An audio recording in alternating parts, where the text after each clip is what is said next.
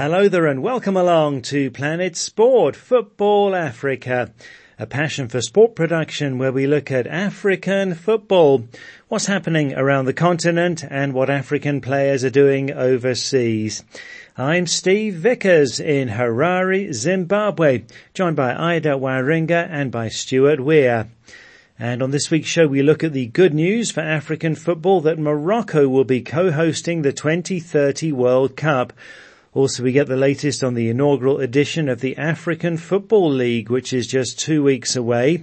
And we talk to Nigeria defender Ola Aina, who's back in the English Premier League, having joined Nottingham Forest. Aina tells us all about the win earlier this season over Chelsea, who he was a youth player with it's the profession, you know, you have to, you have to be professional and ultimately was there to do a job and that's what we did. So I'm, I'm happy about that. That's coming later. Also, we have Stuart's analysis on the Liverpool VAR controversy in their game last weekend against Tottenham. So the FIFA World Cup will be coming to Africa for a second time. Morocco will co-host the 2030 World Cup, which will be held across six countries on three continents. Uh, FIFA have confirmed Spain, Portugal and Morocco as the co-hosts, with the opening three matches taking place in Uruguay, Argentina and Paraguay. Uh, the opening games in South America are to mark the World Cup centenary as it'll be a hundred years since the inaugural tournament in Uruguay. Uh, the decision is to be ratified at a FIFA Congress next year. Uh, so South Africa hosted in 2010, it's Morocco co-hosting in 2030 and either it's something that Morocco have really worked towards and their dream has been achieved. Indeed it has, Steve, and absolutely no one is surprised. but I believe it shows just what seriousness, proactivity, and commitment to a plan can do. And even more than good resources, which is what many would add, I'm sure, but Steve, I would also say that it takes proper use of those resources. Because despite the continent's past, many African countries are rich. But those resources fund corruption. So it takes real commitment, you know, and follow through to achieve something like this. Morocco said that they would, and they did. From women's football. You saw what the men did in Qatar as well to hosting all sorts of tournaments, including the upcoming 2025 Afcon and now the 2030 World Cup. And I believe it also speaks volumes about persistence. Steve Morocco had five unsuccessful bids to host the World Cup before bagging this through a co-host venture. They bid in 1994, 98, 2006, the 2010 that went to South Africa, and then 2026. So this is huge and a very, very well done to the country. And Steve, it will be a historic World Cup taking place in six countries, as you've said, and across three continents. A transatlantic World Cup, if you will. And FIFA is pushing it as one that will unite the world but other parties have called out, you know, seemingly the, the ludicrousness of six teams, namely Uruguay, Argentina, Paraguay, and their three opponents to play their opening matches in South America and then travel to Morocco, Spain and Portugal for the remainder of the tournament. Steve, a direct flight from Buenos Aires to Madrid, for example, is at least 13 hours long. And with the global mindset currently very much one of climate change and carbon emissions, well, Steve, this really isn't playing to FIFA's advantage. It does seem more a decision to try and appease all parties involved as opposed to really take a stand that, you know, might anger some. So Steve, you mentioned the relevance of having it in Uruguay since it will be 100 years since the country hosted and won the first ever World Cup. Argentina's relevance in this is that they were the losing finalists in that World Cup. And what about Paraguay? Well, the South American Football Confederation, or CONMEBOL, Their headquarters are based in Paraguay. And this was actually the only confederation in existence at the time of the 1930 tournament. So this collective bid was quite symbolic as well. Though Steve, it has been argued that the bid was simply ceremonial and theoretical and that all parties knew that CONMEBOL was never in a situation to host the 2030 tournament. Sure enough, it was a romantic idea for the World Cup to return to Uruguay a hundred years later, but it said on the ground that infrastructure was never going to allow it. And so their bid was done to give way for this move. Steve, elsewhere, Saudi Arabia did announce its intention to bid for the 2034 edition. And with member federations only from Asia and Oceania eligible to bid, basically because all other continents have taken up the preceding World Cups, well, the kingdom actually does stand a real, real chance. So more football politics and it's simply all very fascinating. Yes, uh, fascinating indeed. The world of football politics. Uh, Saudi Arabia looking likely to host 2034 and uh, the 2030 hosting, by the way, decided without a vote having been necessary. Well, stay with us, uh, Ida. Next here on Planet Sport Football Africa, brought to you by Passion for Sport. Just a two weeks to the start of the inaugural edition of the African Football League. And there have been so many questions about how it'll work, and there's been criticism over the purpose of the competition too. Well, the controversy has continued as South African club Mamelodi Sundowns participation is in some doubt after South Africa's Premier Soccer League said that they can't change their fixtures to accommodate the African Football League games as there's no space on their calendar. Well, the South Africa Football Association issued a statement in support of CAF and the African Football League, uh, so we'll see what happens there. Would be very embarrassing if Sundowns didn't take part. Uh, they're founded by the CAF president, uh, Patrice Motsepe.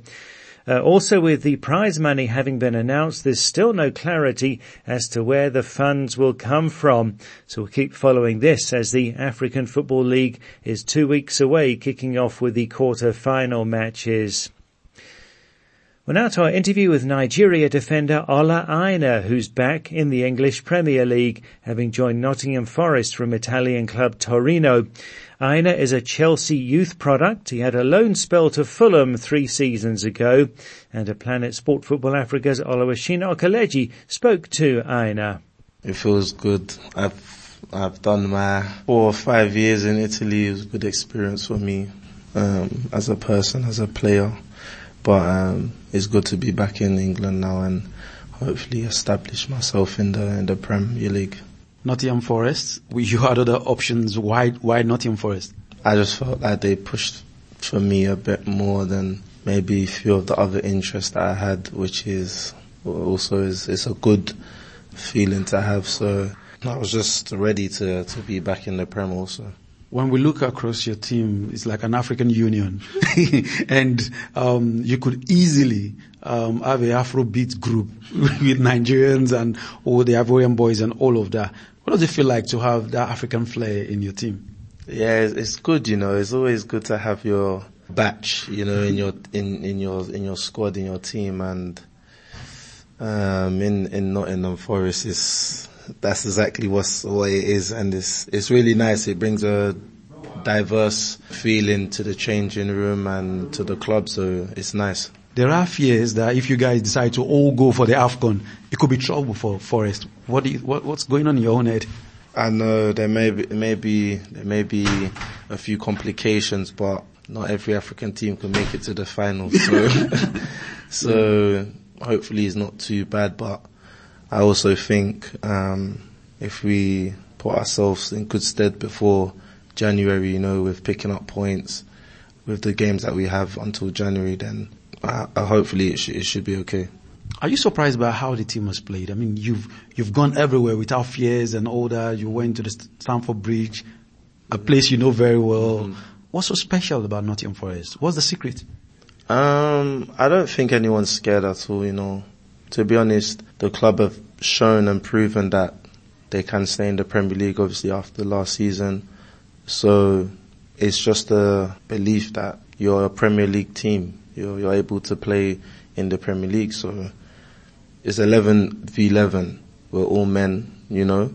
We all kick the ball. So it's just about taking each game as it comes and, you know, trying your best to get the result. What was it like for you to play at the bridge again? Yeah, it was, it was good. I, like to, I like to play at the bridge, obviously, because I spent so many years there. Um, but it was good. I saw so many old and familiar faces. Um, but it was, it was nice. I like it. Some Chelsea fans, any word or mm-hmm. some teammates with words? Did you, what, what, was it like? Tell us. It's just, was it strange to be wearing red against blue? Uh, yeah, it was, it was a little bit strange, you know. The last time I played there, I was, I was with Fulham, but there was no one in the stadium because of COVID and, and whatnot. But it was, yeah, it was a bit strange, you know, celebrating and stuff, but it was, it's, it's, just, it's the profession, you know, you have to, you have to be professional and ultimately was there to do a job and that's what we did. So I'm, I'm happy about that. For Nigeria, you guys secured qualification early on. Um, what's the mentality like going into the mood for the Afcon and all of that? What do you guys need to do before you go into that tournament? For for me, and I know for sure for the for the boys, we we need to we need to do something substantial in that in that Afcon. I feel like it's the right time. I feel like it's the right setup, you know. And yeah, it's just it's just the right time. I have that feeling, you know. Also, I had it's the same feeling I had in 2019, but we were just just unlucky. That's how football is. But I still have that feeling inside of me that the, the set of boys that we have now in the Super Eagles, we we can actually do something. Um, special and we, we need to. Finally, um, you're someone who actually believes so much in God. You always put God first and all that. Mm-hmm. As a, as an athlete, what role does God play in your in your career? For for me, God is everything, you know, because first and foremost, the gifts that I'm able to show week in week out for the Super Eagles for my club is it's not my it's not mine, you know. It's a gift from God, and myself, I have to I have to always honor that, you know, and respect that it's not by my might, you know. It's it's all God, so it's God first in everything for me, and I always try to remember that because with, ultimately, without Him, I'm nothing, you know, and that's that's always at the front front of my head, you know. It's it's God it's God first, it's God first, and it gets you over the line, it gets you over upsets, it gets you, it just helps you with everything and that's, that's my main focus for everything. Well, that is Nigeria and Nottingham Forest defender Ola Aina talking about his football and his Christian faith, speaking there to a Planet Sport Football Africa's Oluwashina Okeleji. Uh, quite something there with uh, Forest a few weeks ago, uh, shocking uh, Chelsea, the club uh, which uh, Ola Aina grew up with, but saying there that he had a job to do and they did it, beating Chelsea at Stamford Bridge. Uh, well, Ida, a good career so far for Aina at club and national team level. Uh, maybe you think uh, there's more to come for him. Well, it certainly looks like it, Steve. I mean, Aina just took home the club's Player of the Month award, this being for his performances in September, and the award is voted for by the club fans, and he got more than 40%, you know, clearly showing their belief in him. And he has been praised for his versatility on the flanks, you know, being able to play on both sides of defense.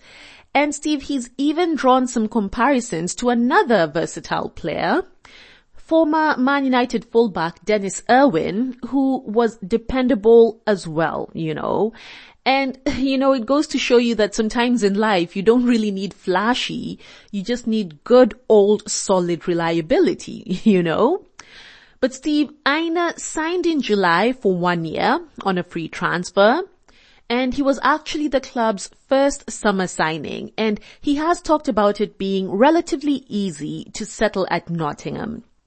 For starters, he was born and grew up in England, so there wasn't any big cultural shift per se, you know, to get used to after getting back from Torino. And he had people he knew already at the club, you know, so that camaraderie, that rapport, it was already there to build on. Plus, as you've heard there, you know, with a big African contingent, well, it must surely add to just making things that much more comfortable. I mean, Aina succeeds countryman Taiwo Awoniyi, who won the club's Player of the Month award in August, you know. So it does show you that the Africans are rightfully taking up this space. And Steve, for a team that spent the last two decades plus in the lower leagues, Nottingham really isn't doing too badly, you know. First of all, they survived their first season back. There's that. And then now they're holding their own in the new season, though, you know, it's still early days, but it's really, really good on them. Aina went through the Chelsea Academy. He made his professional debut in 2016. He then left in 2019 for Italy, but made a return to England on a loan move with Fulham in 2020. Now, he made over 30 appearances for the club, and he even won the Premier League Goal of the Month award, and he was nominated for the Goal of the Season following an incredible strike against West Bromwich Albion. Aina switched his nationality to Nigeria in 2017. Now he has been able to play at the Afcon. And Steve, who knows, maybe with England, he might never have got the chance to play the European equivalent. And it was actually because of playing at the Afcon that he lost his spot at Torino because by the time he got back, well, his position was taken, you know, but that's just the risk that one runs with some of these things, isn't it? He'd turned out for the Three Lions pretty much from the under 16s through to the under 20s. But now he does have 30 caps for the Super Eagles, though he will not be adding the next immediate two, having been ruled out of Nigeria's upcoming friendlies against Saudi Arabia and Mozambique with injury. We'll hope he'll be back in action very soon. Uh, thanks, Ida, and uh, Ola Aina uh, certainly is a really great player to watch. Well, this is Planet Sport Football Africa, brought to you by Passion for Sport. Uh, still to come, a Stuart on the VAR controversy in the English Premier League last weekend. You can follow us on Twitter at Planet Sport FA, and you can download our app and listen to the show anytime and access past programs in our archive. To download the app, go to the Play Store or the Apple iTunes App Store and enter Planet Sport Football Africa. Now let's go to social media. Last week we asked, what do you think about the 2025 and 2027 Africa Cup of Nations hosts? And Morocco were named as hosts of the 2025 AFCON last week, uh, winning that race unopposed after Algeria pulled out. And a joint East African bid from Kenya, Uganda and Tanzania will host in 2027, uh, bringing the tournament back to the region for the first time since 1976. Uh, so we asked, what do you think about these hosts? We start with 2025, and it was a resounding yes from everyone who got in touch. Uh, Sideko Suno in the Gambia says Morocco will be the best host for 2025. Uh, Belong Baji says they've got the facilities, they'll be the best hosts. And in Morocco, Aminu Yahuza Fagid says it's a great choice indeed. Uh, the only thing left is to start organizing it up to world-class standards. And just briefly on the 2027 co-hosting with Kenya, Uganda and Tanzania, uh, we heard from Emmy Arena Itwe Mua Nguzi saying, I'm really proud as an East African from Uganda and I'm looking forward to this prestigious tournament to come 2027, says Emmy. Must say there's been quite a bit of criticism about uh, that East African bid being successful and doubts over what uh, kind of a show will be put on. We'll certainly be uh, following this one uh, all the way up to 2027 here on Planet Sport Football Africa. Well, let's talk English Premier League now, and uh, Stuart's back from a break. Uh, welcome back, Stuart, and uh, you return with uh, the video assistant referee controversy having dominated the uh, headlines for days. VAR is simply in crisis, Steve. There's no other way to put it. We're used to VAR creating frustrations, but the Tottenham-Liverpool game last weekend was decided by a horrendous error by VAR. Diaz scored to give Liverpool the lead. The assistant referee put his flag up. To the naked eye, it looked onside. VAR reviewed it, but didn't overturn the decision. It then emerged that two of the officials in VAR had been refereeing in the United Arab Emirates just 48 hours before, and questions were therefore asked about their preparation for the game. An hour after the game had finished, the Professional Game Match Officials Board issued the following statement. we acknowledge a significant human error occurred during the first half of Tottenham Liverpool. The goal by Luis Diaz was disallowed for offside by the on-field team of match officials. This was a clear and obvious factual error and should have resulted in the goal being awarded through VAR intervention. However, VAR failed to intervene. We will conduct a full review of the circumstances that led to the error. Now, it has subsequently emerged, incredibly, Steve, that the VAR officials thought a goal had been awarded and therefore they didn't need to intervene. And the two VAR officials who were due to officiate at two games in the next few days have been stood down from both of them. The official terminology is standing them down. To compound the disaster, Liverpool had two players sent off, one with VAR intervention, and both were at best debatable decisions.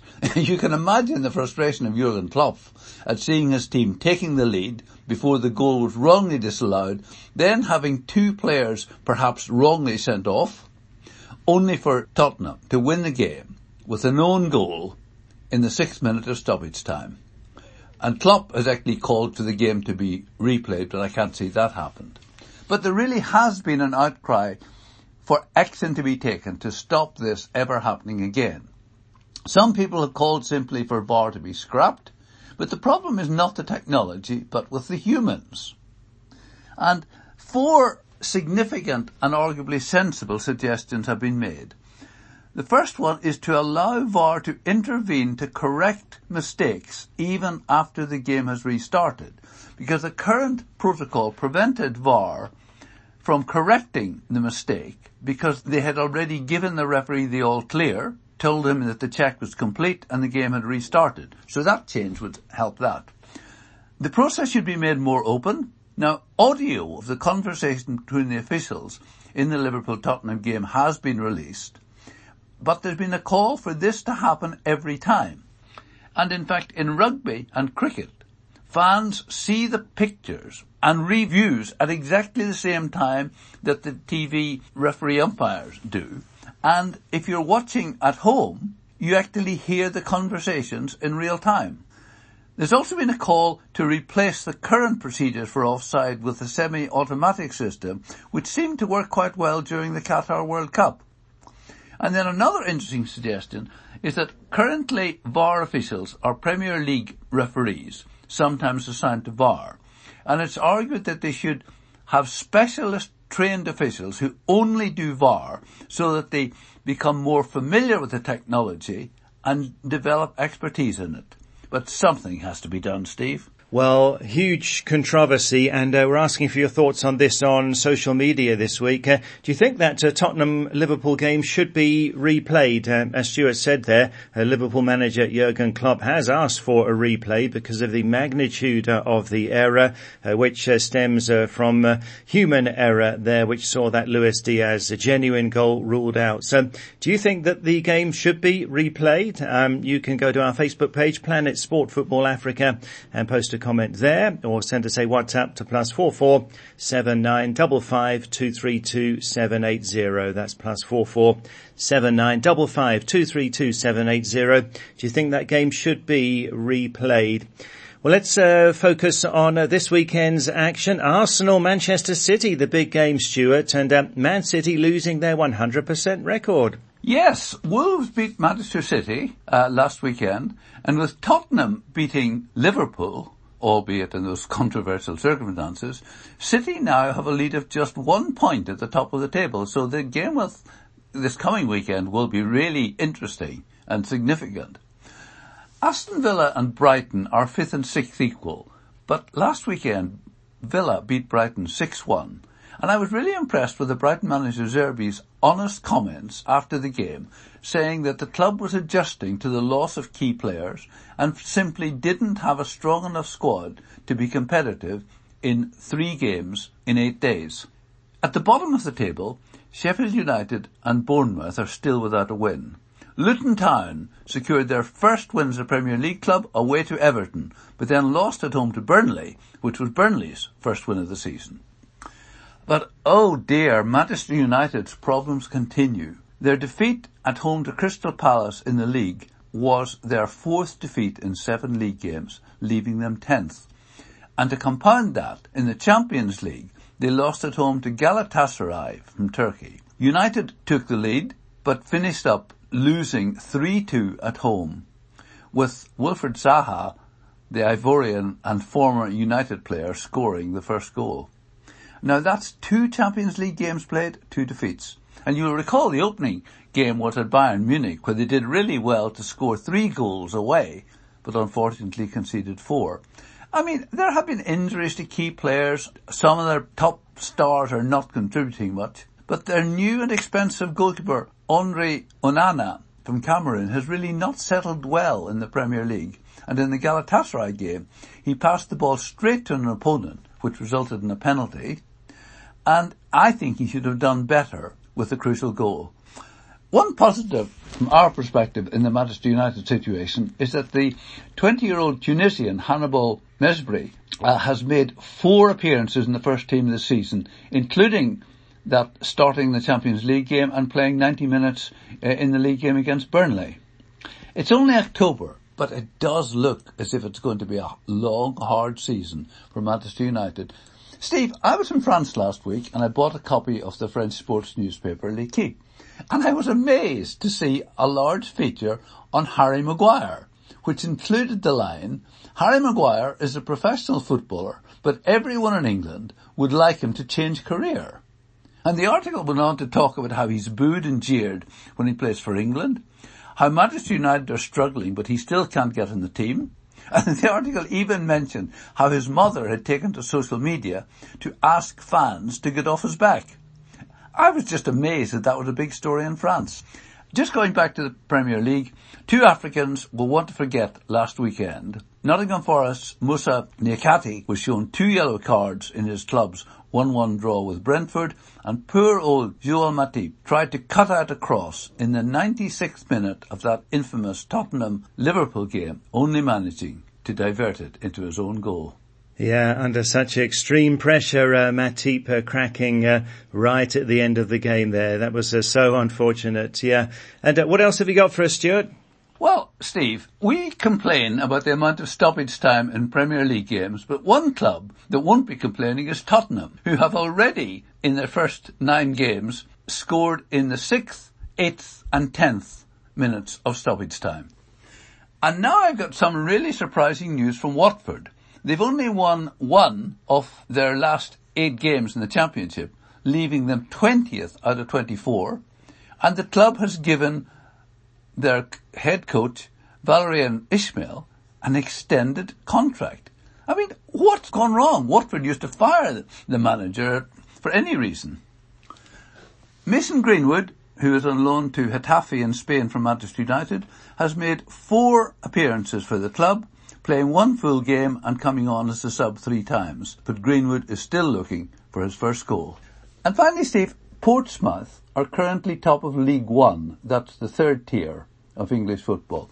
And there are seven other clubs in that division who have played in the Premier League. It just shows that when you lose your place in the Premier League, you're just as likely to go further down than to go back up. And we mentioned at the end of last season how Sheffield Wednesday, at one stage one of England's top clubs, had been promoted from League One to the Championship. Well, they've started with two draws and seven defeats and have already fired the manager, again underlining how hard it is to get promoted and hold your own at the higher level.